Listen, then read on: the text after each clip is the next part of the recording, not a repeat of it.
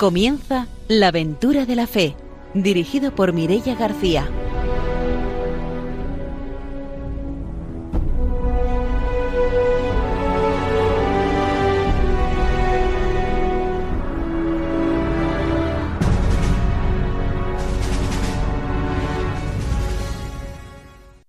Muy buenas noches desde Radio María. Empezamos un nuevo programa de la aventura de la fe. Ya saben que en la aventura de la fe no nos vamos de vacaciones y estamos de nuevo aquí para ofrecerles una nueva aventura misionera. Empezamos, como siempre, saludando a nuestros colaboradores. Está con nosotros el padre don Arturo García. Buenas noches. Muy buenas noches. Espero que estén disfrutando del fresquito de, la noche y, así pueden escuchar todo el programa y podamos ir disfrutar y animar la misión. Saludamos también a Ramiro Fauli. Buenas noches. Hola, buenas noches. Hoy mi saludo se va a Miguel Turra, allí muy especialmente a Mari Carmen Gómez, que ha regresado de misión de Ecuador, y a Estrella Rojas, que también estuvo unos años en, en misión. Pues enviamos esos saludos y vamos a saludar también a nuestra invitada de hoy, que es María Martínez. Buenas noches, bienvenida. Hola, buenas noches. María ha estado como familia misionera en China durante muchos años y después tendremos la oportunidad de conocer su testimonio misionero. Saludamos también a nuestro técnico, a Ramón Herrero, y empezamos ya nuestro programa con la formación misionera.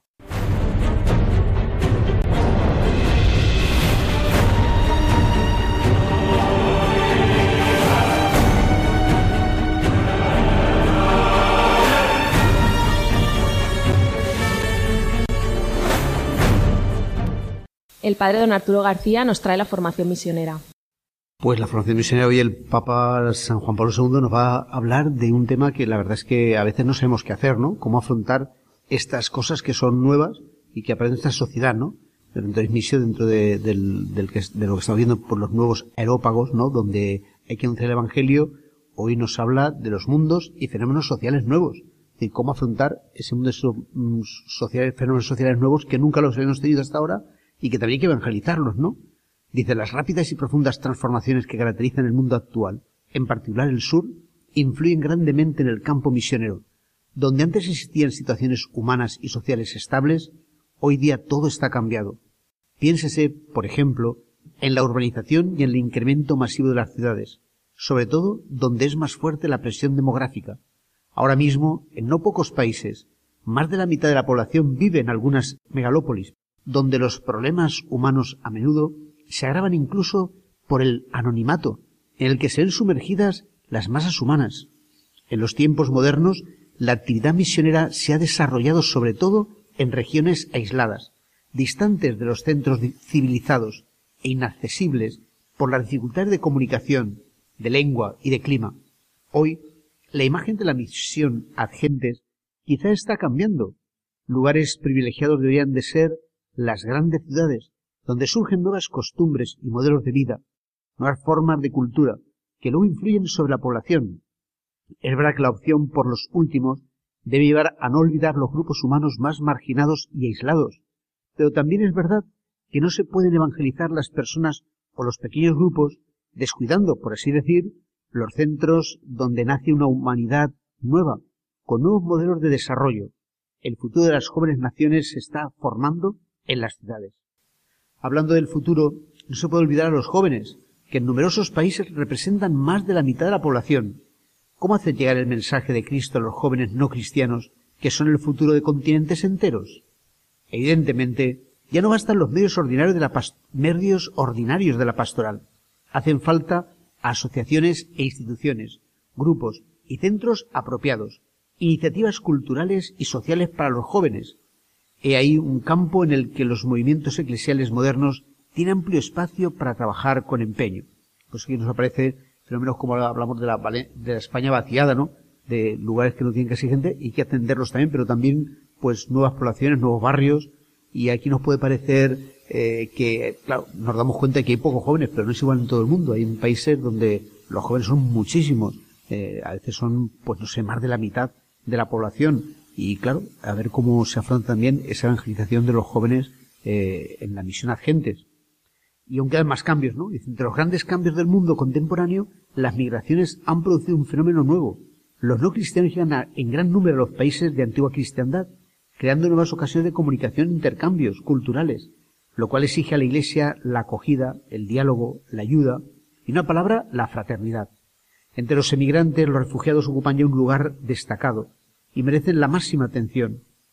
Estos son ya muchos millones en el mundo y no cesan de aumentar. Han huido de condiciones de opresión política, de miseria inhumana, de carestías y sequías de dimensiones catastróficas.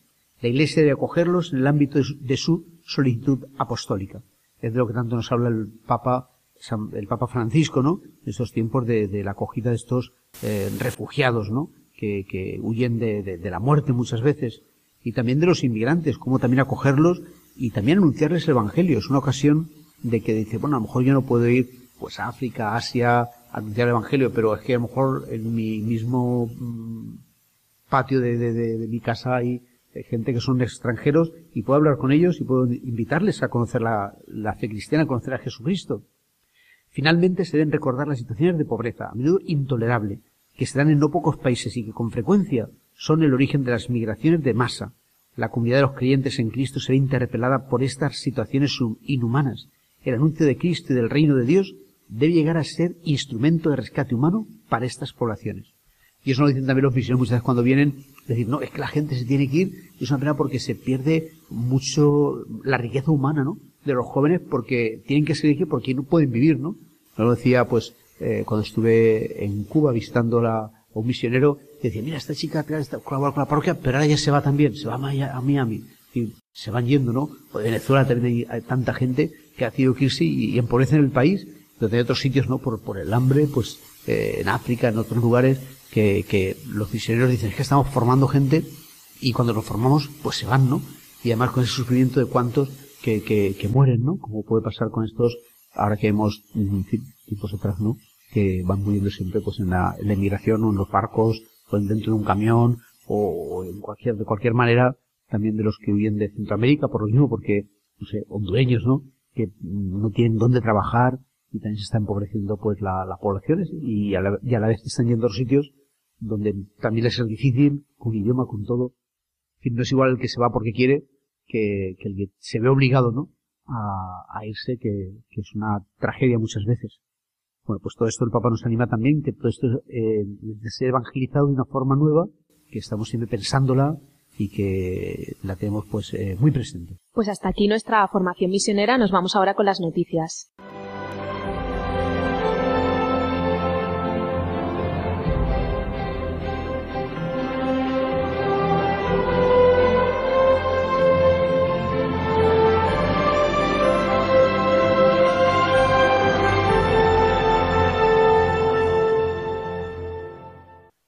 Ramiro Fauli nos trae las noticias misioneras. Dos noticias, una de que viene de Asia, Afganistán, abandonado por todos. Afganistán ha sido abandonado por todos, no queda nadie, ni la Iglesia ni la cooperación al desarrollo. El año pasado, cuando los talibanes tomaron el poder, se fueron, con ellos se fue también la Iglesia, y utilizando el canal del puente aéreo que se ofreció en aquel momento para que pudieran salir. En aquel momento estaba al frente de la misión Suyures en Afganistán el padre Barbarita Giovanni Scalabese. El pasado mes de junio, un terremoto también batió el país con una dimensión del 6,1% de escala de Richter, y en este epicentro, cerca de la capital de Afganistán.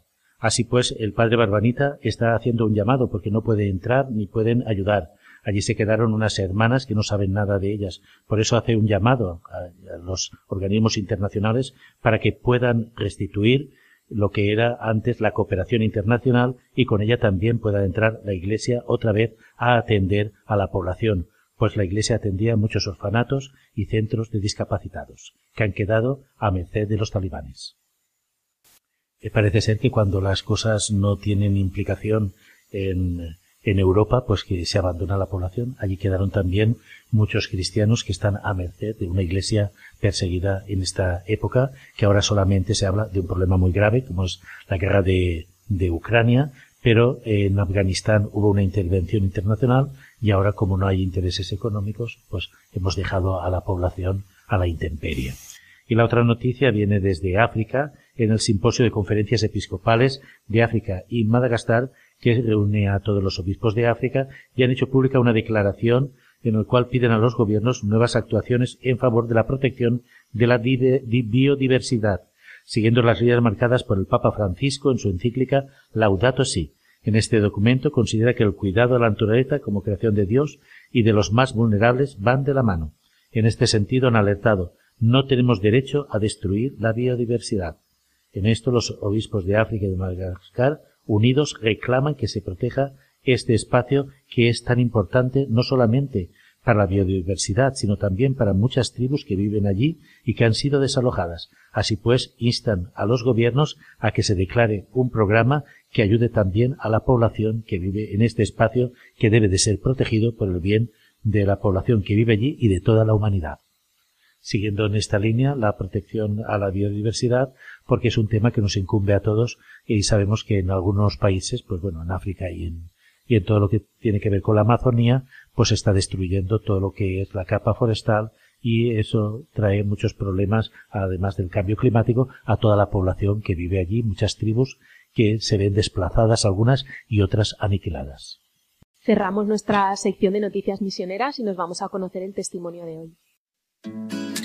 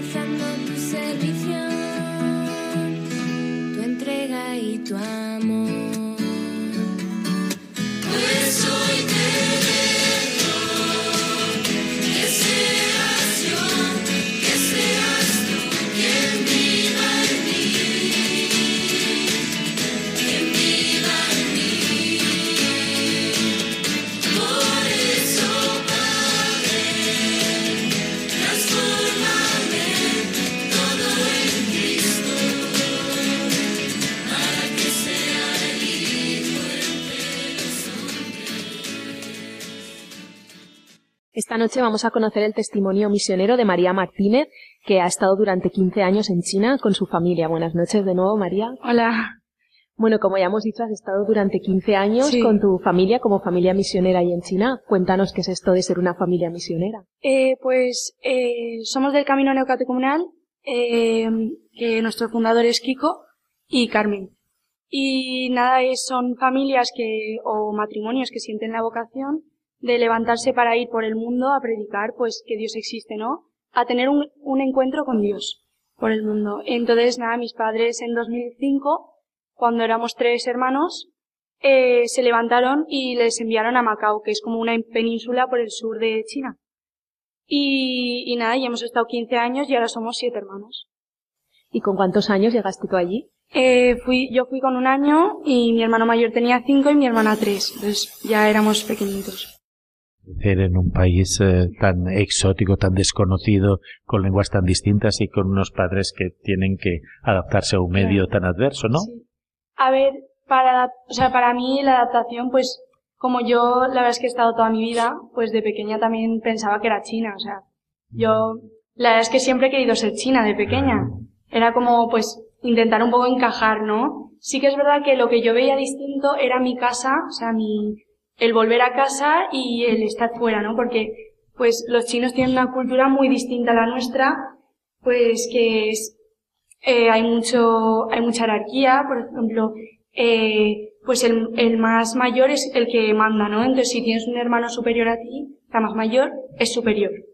Entonces siempre está mucho pues la obediencia, el no, no expresar mucho tus sentimientos, ¿no? Como se guardan mucho las cosas o, pues eso, ¿no? Como que, eh, son un poco cerrados y también como que tienen muy poca relación así de cariño con la familia. Entonces, pues, eh, pues en el colegio y todo eso, con mis amigos, que todos eran chinos, pues era un poco, pues, vivía eso, ¿no? Que mis, mis amigos no sabían pedir perdón o no, no vivía mucho el compartir, el, el darse abrazos, ¿no? El, el contacto mínimo también como que era raro.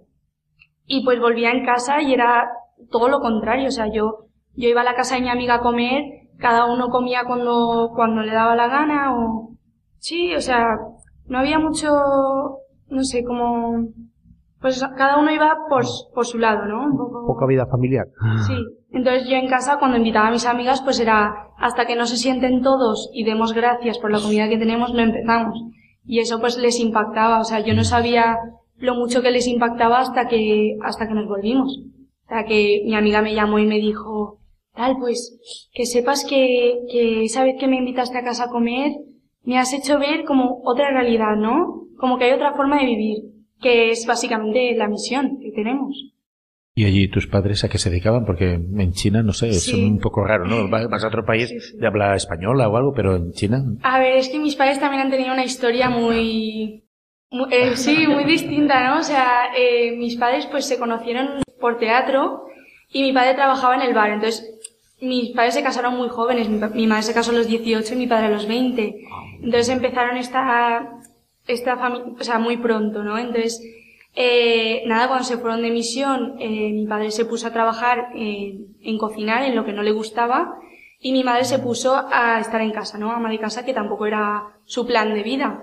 Pero sí que es verdad que eh, luego, o sea, cumpliendo lo que el Señor les pedía, luego, o sea, mi madre hizo su empresa de teatro y mi padre también se metió y estuvieron como 13 años haciendo, pero teatro de, de, payasos, de cuentos de niños, se fueron a Hong Kong, se fueron, o sea, hacían en verano una cosa que era contar cuentos por diferentes sitios de Asia, o sea, de China, ¿no? Para, para que los niños tengan un poco de cultura en inglés y en portugués, o sea, que, eh, o sea, que nuestra, o sea, mis padres han cosas, no sé cómo decirlo, o sea, renunciando todo, así mejor, renunciándolo todo, ¿no? Dejando todo atrás y fiándose del Señor, luego el Señor como que se lo ha regalado todo, ¿no? O sea, mis padres dejaron los estudios porque se casaron muy pronto y mi madre estaba embarazada a los 20, o algo, sí, creo que sí.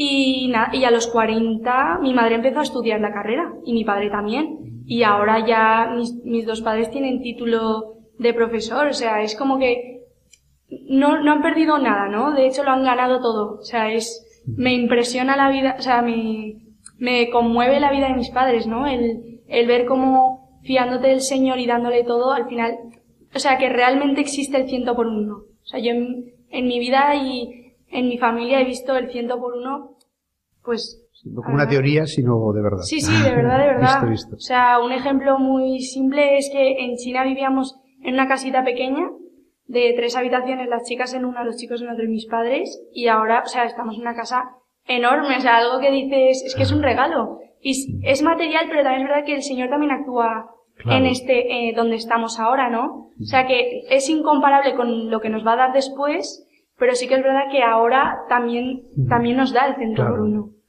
Eh, vosotros estabais en la, la zona de Macao, ¿no? Que había Sí. sido colonia portuguesa. Sí. Con los portugueses me imagino que habría llegado también eh, evangelización de, sí, desde sí, Portugal. sí. Ahí Eh, ¿Cuál es la incidencia que se encuentra en esta zona de, de, de Portugal, ¿no? De, de los Católicos. misioneros, sí, católicos, los misioneros que llegaron con, ah, con la colonia portuguesa.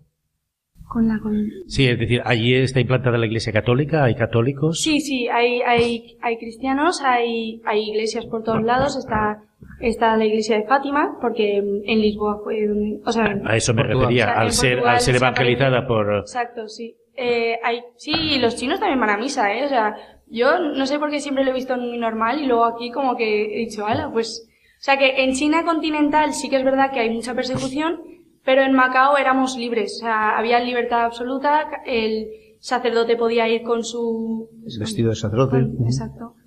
Y sí, los portugueses pues sí, cre- o sea, practicantes, sí.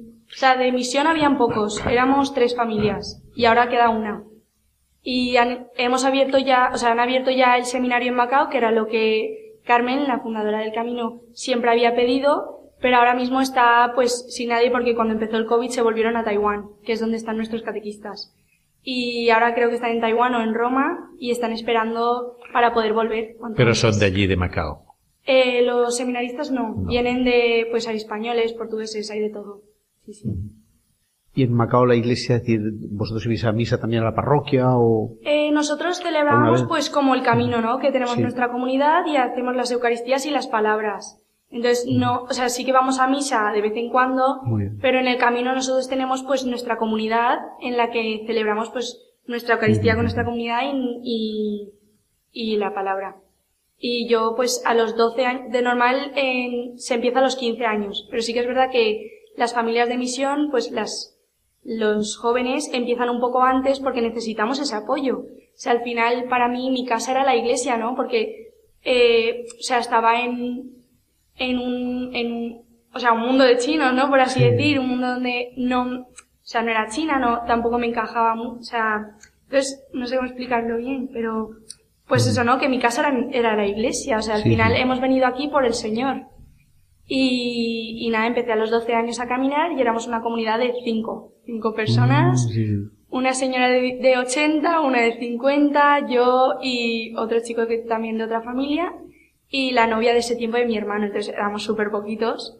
Pero sí que es verdad que en la comunidad ha sido como mi, mi comienzo de un diálogo con el Señor, ¿no? De una, o sea, de, te- de tener un diálogo con Dios de solamente yo y Él, ¿no? No, no la fe a través de mis padres, sino ya empezar a, a, a ir hacia Él por mi cuenta, ¿no? A buscarle a Él. Porque tú, no, porque tú en el colegio, por ejemplo, pues no sé, en tu clase cuántos eran cristianos, de cuando ibas a clase con los chinos. Eran pocos, eran muy pocos.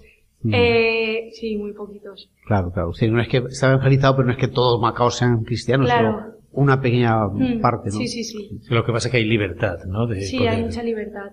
Sí, es verdad que de pequeña, pues para no tener que explicarlo todo todo el rato, decía, no, tal, tengo que cuidar de mis hermanos. Y yo estaba no decía mucho más. Yo es que lo estaba pensando antes y, por ejemplo, yo con mi amiga también lo hemos hablado mucho, que también está de misión en Perú. Y como que mi, o sea, el Señor me ha empezado a dar luz cuando he vuelto. O sea, yo, o sea, hemos estado 15 años en Macao y cuando empezó el COVID vinimos porque mis padres iban a hacer el último paso del camino y íbamos a estar tres meses. Pero cerraron fronteras, había complicaciones y mis padres pues eh, al discernir, ¿no? Vieron que nos teníamos que quedar aquí, ¿no? Pero ellos siempre, o sea, siempre dicen y siguen diciendo, ¿no? Que no es que hayamos dejado la misión, o sea, la misión continúa aquí. O sea, es lo que ha dicho antes el, padre, es que mi misión está, pues, en, el centro donde estudio, en la gente de mi alrededor, ¿no?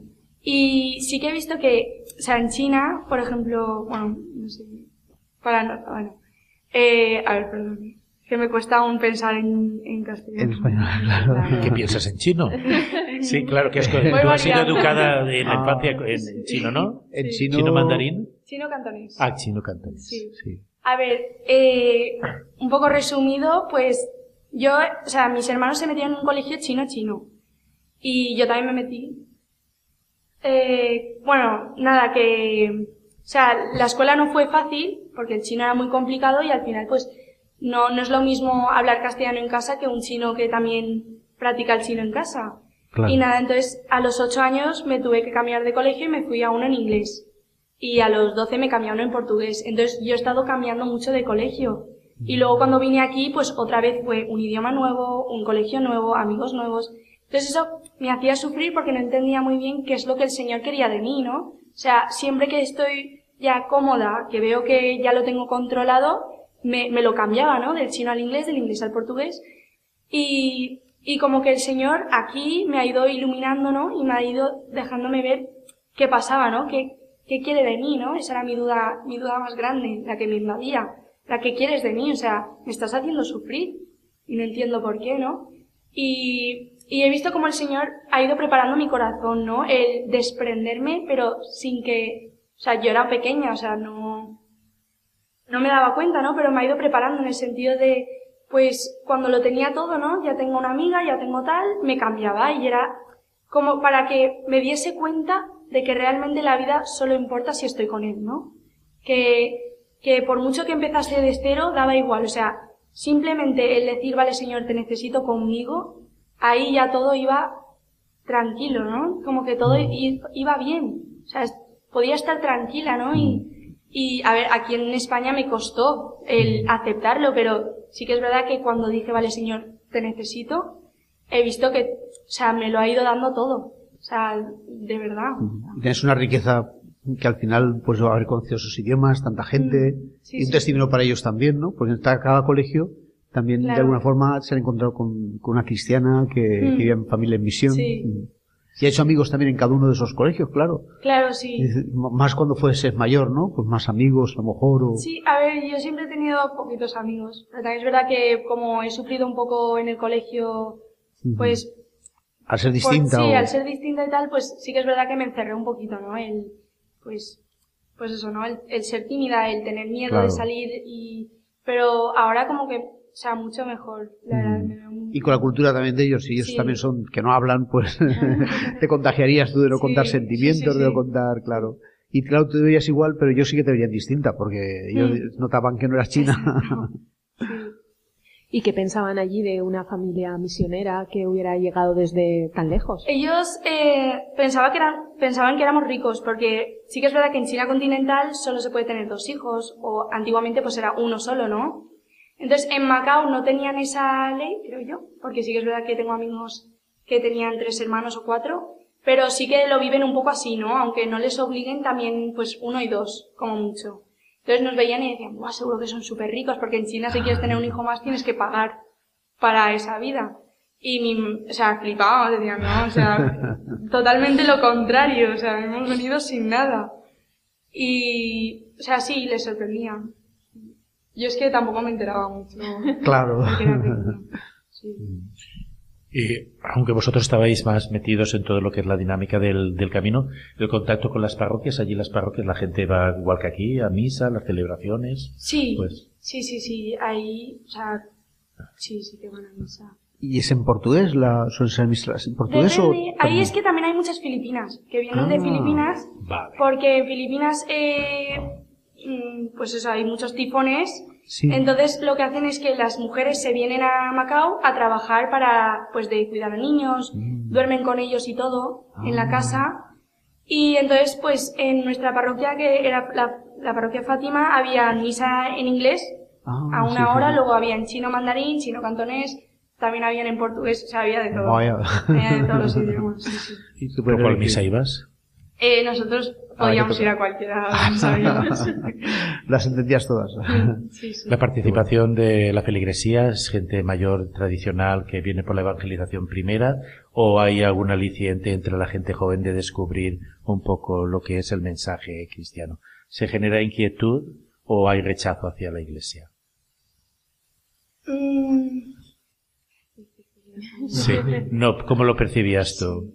¿O cómo lo has oído tú de tus padres? Pues yo, con, por ejemplo, con mi amiga, pues la verdad es que nunca, o sea, la invité de hecho una vez a la Eucaristía y vino y tampoco se interesó mucho. Mm. Es verdad que no, no lo tiene muy presente, ¿no?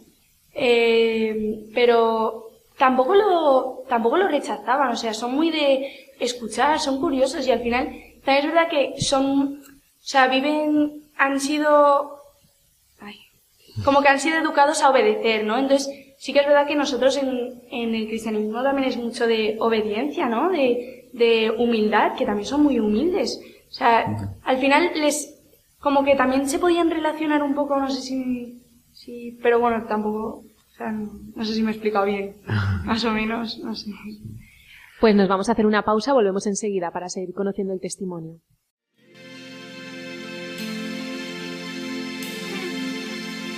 Yo necesito de ti, yo necesito sentir tu presencia en mi vida. tu Santo Espíritu en mí.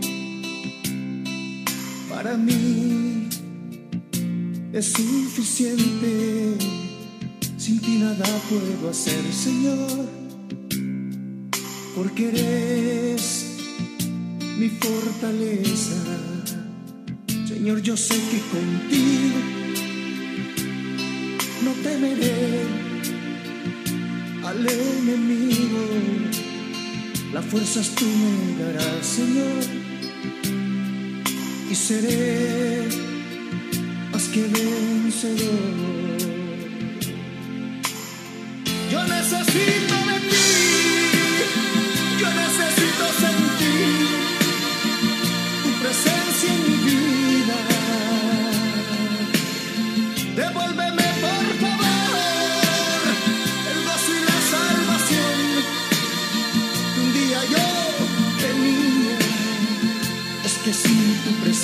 Señor,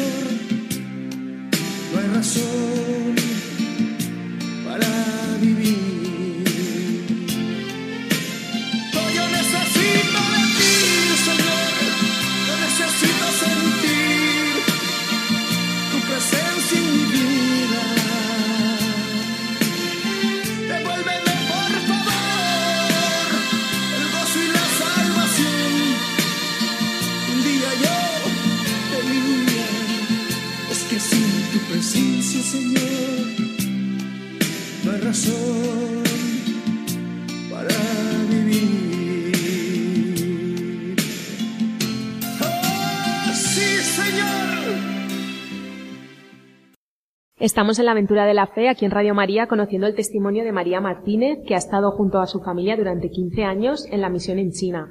Antes de la pausa ya nos ha estado contando algunas experiencias de, de las que vivió allí. Y yo quería preguntarte ahora sobre cómo fue la vuelta, cómo fue volver a España y cambiar Sí. totalmente la realidad. Pues, a ver, eh, es que cuando vinimos no, no nos esperábamos quedarnos, entonces, pues vinimos como, como cuando veníamos. O sea, vení- veníamos de tres en tres años, ¿no? Cada vez que mis padres tenían un paso, veníamos aquí. Y nos quedábamos un mes. Entonces, como que, eh, yo siempre tenía España como una, como una idea, ¿no? Tampoco sabía muy bien cómo era. Y, o sea, cuando vinimos, después de una semana estábamos en cuarentena y estuvimos tres, tres meses, creo, en cuarentena. Y ahí sí que fue un poco, pues, porque tampoco estábamos conociendo a Valencia ni nada, simplemente estábamos en casa, entonces, era un poco, para mí, por mi experiencia, la verdad es que me deprimí un poquito, porque yo, ten- yo estaba en clases online con China y mis padres en los laudes que hacemos cada domingo es como leer las lecturas y hacer ecos un poco en, en familia, ¿no? Eh, nos decían, pues pensamos que nos quedamos. Y luego decían, pues pensamos que no. Y como que eso nos, para mí, por, a mí me estaba volviendo loca porque yo decía, vale, pues me tengo que poner a estudiar castellano, ¿no? Y, ay no, por los deberes de Macao porque ahora sí que volvemos, tal. Entonces era un poco, pues, lío, ¿no? Eh, cuando tú estabas tranquila, tu hermano estaba nervioso y te, te ponía a ti nerviosa. Era un poco, pues, como que cada uno explotaba en su momento, ¿no? Y fue después, ¿no? Cuando ya se decidió que ya sí que os quedabais, ¿no? Cuando vale, tres meses. sí, o- sí, sí. Vale, lo que quería contar era que, claro, vinimos con la ropa de, de tres meses. Y entonces cuando vimos que nos teníamos que quedar, teníamos todas nuestras cosas, pues, ahí en China. ¿Qué pasa? Que como mis padres durante estos 13 años, eh, con, pues, con el teatro y tal, habían hecho, pues, en muchos colegios, habían conocido mucha gente, mi madre decidió hacer una cuenta de Facebook, ¿no? Y contar un poco nuestra situación, que el Señor nos llamaba a hacer la misión ahora en España, y que todas nuestras cosas estaban ahí, si podían ayudarnos un poco económicamente para traer nuestras cosas. Pues, o sea, fue impresionante porque muchísima, pero muchísima gente ayudó, que pudimos traer todo, o sea, literalmente todo, en un barco, desde China bueno. hasta, hasta España. Sí, De hecho, sí, yo, yo no me creía que nos íbamos a quedar, o sea, yo pensaba, nos volvemos seguro. Y cuando vi a mi hermano y mi padre le- subiendo la nevera de China por mi esca- por la Ah. escalera, dije, vale, aquí nos quedamos. Ahora ya era definitivo, sí. Porque vosotros sois entonces siete hermanos, ¿sois? Sí, somos ¿Y siete qué- hermanos. cómo os llamáis? ¿Qué- Eh, bueno, yo soy la tercera, entonces el más mayor es Bruno, luego va Clara, yo María, Elías, Inés, Antonio y Kiko. Ah, hombre, qué bien. qué Sí. bien. y entonces los, los mayores, como vivieron esto? ¿Ya tenían tres o cuatro años más que tú? ¿Ya, ya empezaron aquí la universidad o...? Sí, o sea, eso fue complicado. O sea, pues, a ver, la verdad es que no les he preguntado mucho, pero eh, al principio pues íbamos un poco perdidos, ¿no? Al final es, es lo contrario, o sea, es, no tiene nada que ver China con España, es que no, en nada, o sea, en nada, en nada. Ajá. Entonces era como empezar de cero, o sea, no te, no te podías esperar nada, ¿no? Entonces cada uno pues intentó, pues mi hermano ya, ya tenía la carrera, intentó buscarse la misma, mi hermana se buscó un, un ciclo medio eh, de cocina porque se le daba bien y los demás nos fuimos a la ESO, yo iba a cuarto de la ESO el primer año. Ah, sí, sí, sí. Entonces, eh, por lo que tú has dicho, o sea, yo eh, no sabía que quería estudiar, ¿no? Porque tampoco me veía para ir a bachiller, porque es, o sea, mi castellano no, no está al nivel. Pero sí que es verdad que, o sea, esto me he dado cuenta hace dos meses, ¿vale? Pero sí, eh, yo empecé a, a, a decirle al Señor que quería aprender a amar, ¿vale? O sea, nada que ver con mis estudios, pero yo le estaba pidiendo al Señor que quería aprender a amar porque veía como en casa mm, era incapaz de querer a mi hermano, ¿no? O de querer a mi madre. Entonces yo tenía este, este deseo, ¿no? Que le pedía al Señor y luego que me elegí mi FP, eh, estoy ahora estudiando en un ciclo medio de atención a personas en situación de la, de la dependencia.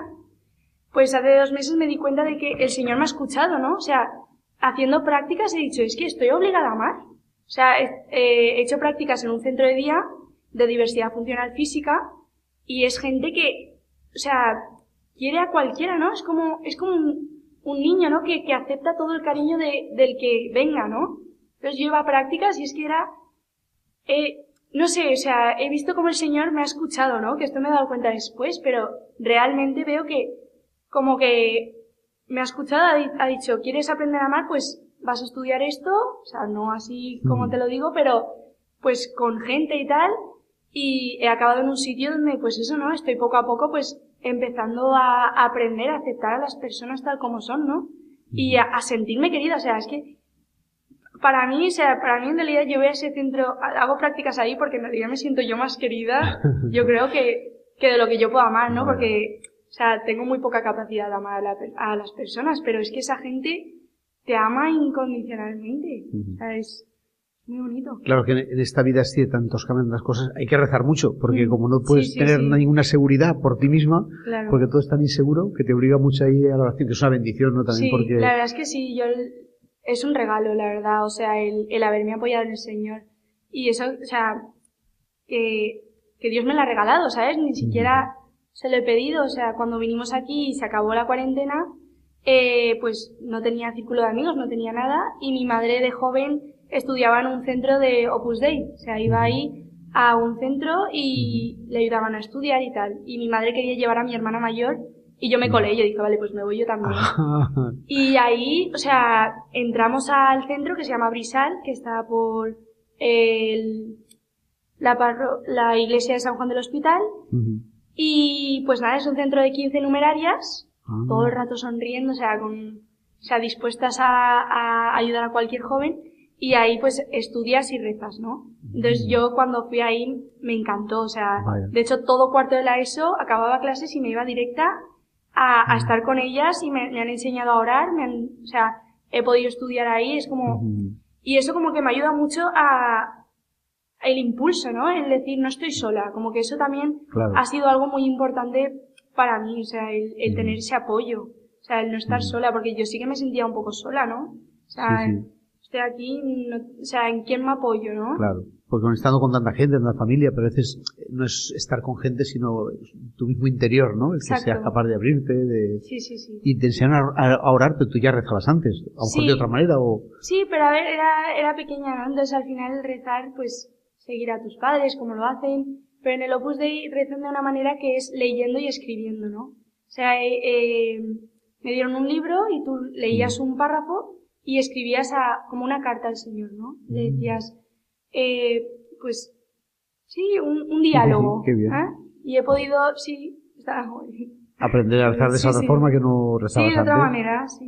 Y es lo bueno es que luego te queda ahí un, un- tus escritos, ¿no? Tu libreta. Claro, tal, eso que- lo, sí, sí, sí, o sea, a veces me pongo a leer cosas que escribí el año pasado Ah. y digo, es que estas preocupaciones ya no las tengo, ya el Señor bien. ya me lo ha explicado, entonces, o sea, lo que, al final Dios sabe todo, ¿no? O sea, Él sabe que yo, está, yo estoy aquí ahora y Él sabe que, o sea, lo sabe todo, pero sí que es verdad que escri- hablando con Él, pues más de decirle pues mis sufrimientos, ¿no? Cosas que, que, que no entiendo, cosas que necesito su, su apoyo, su ayuda, entonces un diálogo más así, ¿no? No de, pues hoy me he levantado a las 7, no, sino en, en lo real, ¿no? En lo que realmente me hace no poder descansar, ¿no? El poder dejárselo a él, ¿no? Lo escribo aquí y, y que resuélvelo tú por mí, porque yo no puedo con esto, ¿no? Claro, es una así. suerte muy grande porque es- mucha gente a lo mejor está oyéndonos y a lo mejor le puede pasar eso, o a familiares suyos, ¿no? De, de que se sienten solos, tienen problemas, tienen dificultades y tener a Dios para compartirlo con Él, para descansar en Él, para...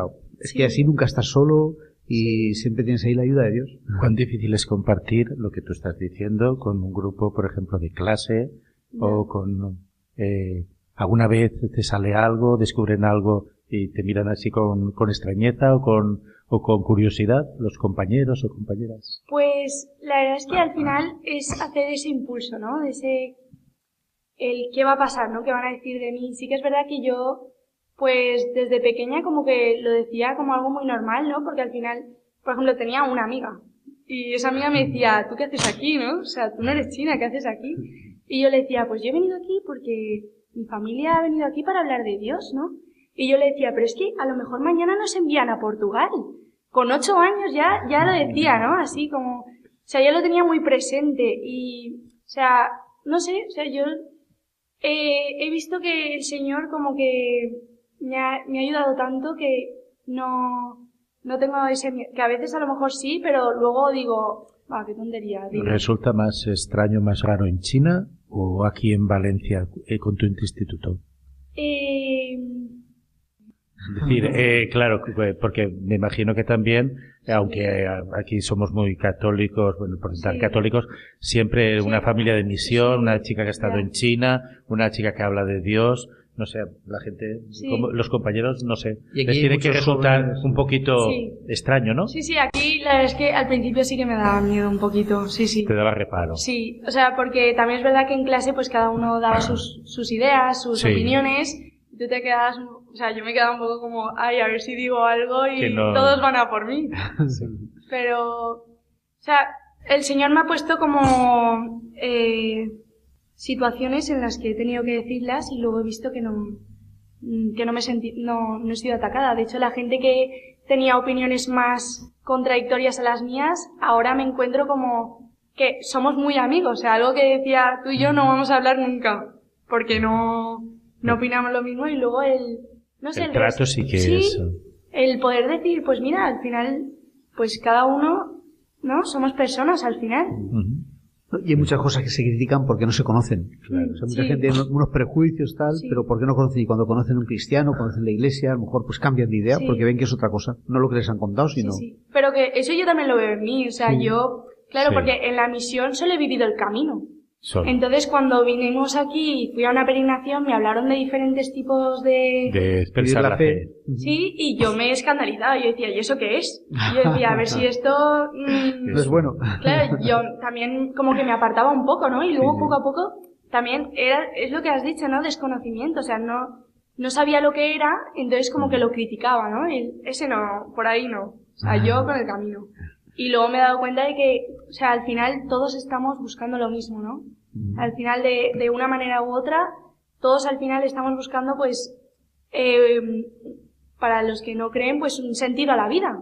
Y para los que creen, pues un camino hacia el Señor, ¿no? Que al final también es lo mismo, pero con palabras distintas, ¿no? Y como estamos en Radio María, siempre me gusta preguntar, de este proceso tuyo, pues no sé, le- si la Virgen María también, eh, Sí. no sé, ¿tienes una devoción a la Virgen María? ¿Cómo la has vivido? eh, sí, o ¿Cómo te has sea, sentido ayudado por ella también? No Mm. sé. Eh, pues yo, solo aquí me he dado cuenta, o sea, es que es eso, o sea, yo la misión solo le he visto el sentido cuando he llegado a Valencia. O sea, ahí estaba totalmente ciega, Claro. no, Vivías, que no tu conseguía- misión era vivir Exacto, y vivías y ya está. Sí, y aquí como que el Señor me ha ido eh, dejando ver, ¿no? Lo que realmente ha pasado ahí.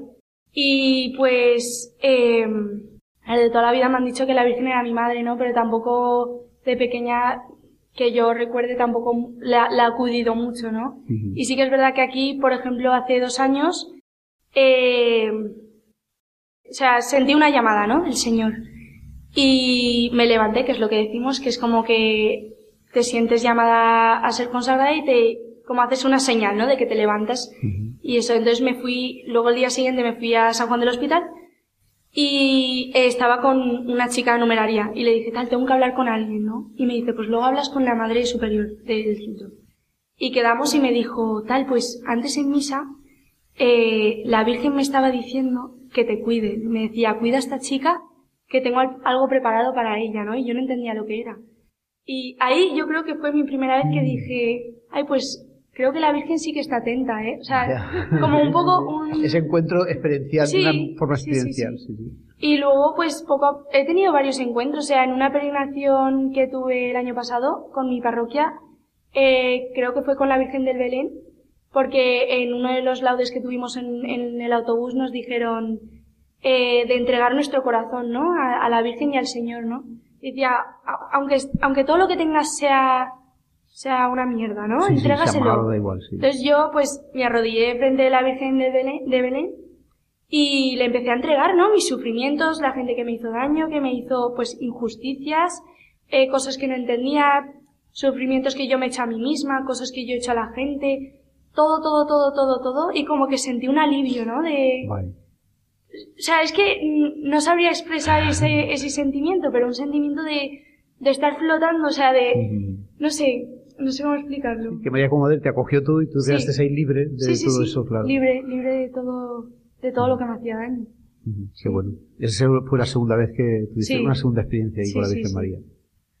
¿Y a la vez rezas, el rosario Sí, alguna vez? sí, sí, o sea, eh, mi, tengo una amiga que ha estado en misión en Perú y ha sentido la vocación de ser consagrada. Y hoy, de hecho, eh, se ha ido a Soria a ser novicia. Sí, sí. Y entonces eh, mi madre ha comprado un ramo de flores y me he ido a, a entregárselo a la Virgen, ¿no? Porque es Ah. también, al final, o sea, la Virgen es como también alguien al que, al que seguir, ¿no? Mucha gente Ujú. sigue a celebrities, intenta ser como ellos.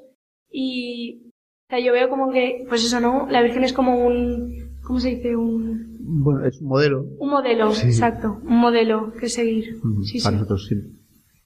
¿Cómo vives ahora la misión? Eh, Una chica joven como tú, en un ambiente sí. así un poco distinto. Sí, o sea, el- la, misión en realidad es simplemente vivir, ¿no? Dejarse sí. llevar por el Señor. Y no sé, yo la verdad es que cuando he llegado he dicho, Señor, es que esta también es una misión, ¿no? Sí. O sea, yo veo que el Señor hoy me ha puesto aquí para ser su herramienta, ¿no? Yo soy como su altavoz. O sea, yo le he dicho, Señor, por favor, todo lo que diga que venga de ti. O sea, que todo lo que diga solo sea para alabarte, porque si no, ¿qué sentido tiene, no? Estar aquí hoy. Y, o sea, veo que, pues eso, ¿no? La- me ponen distintas misiones, ¿no? El hablar con una persona, el, tantas cosas. O sea, y, y nada, o sea, hay muchos momentos en los que estoy un poquito, pues, pues como cualquier persona, ¿no? Estresada, con miedo, de todo, ¿no? Pero luego al final, o sea, recuerdo mi historia y digo, Señor, tantas veces te he visto, o sea, ¿cómo puedo dudar de ti? O sea, y, y vuelvo, ¿no? Y otra Claro. vez a la misión.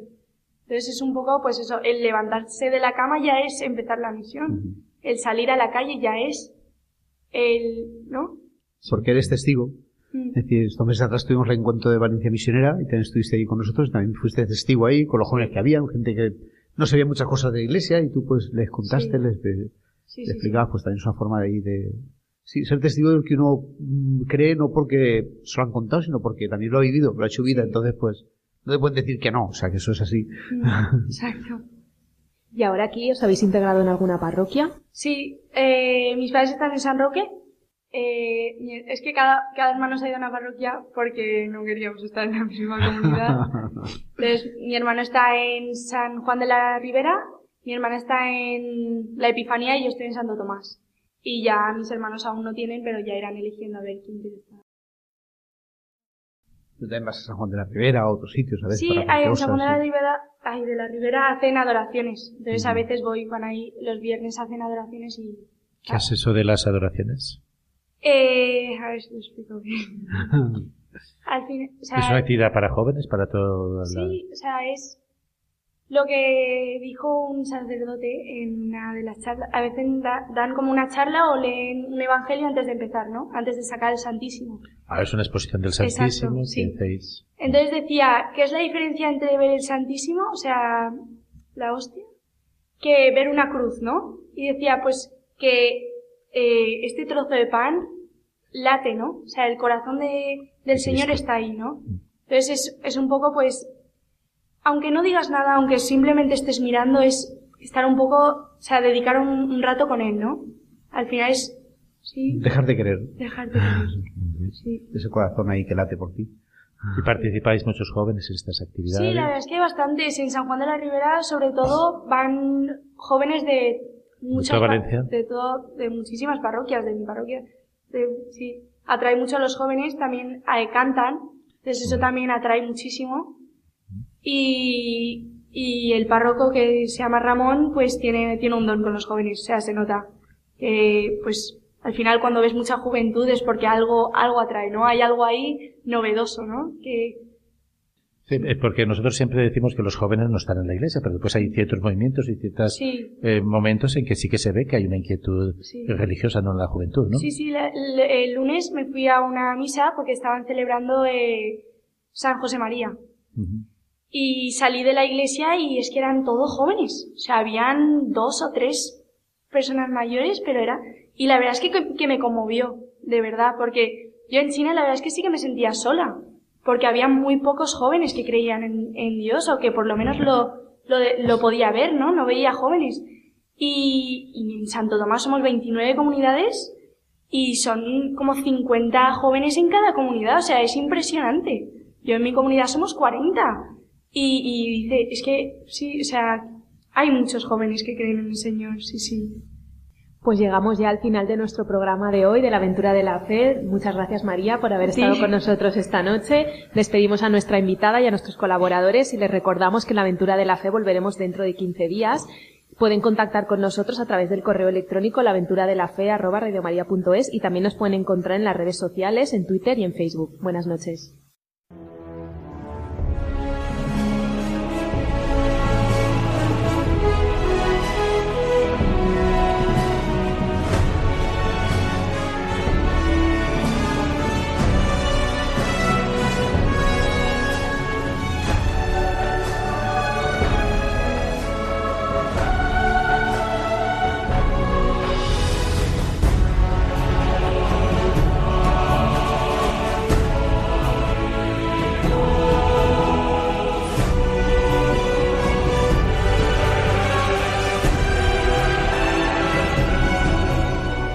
Han escuchado en Radio María La aventura de la fe, dirigido por Mireya García.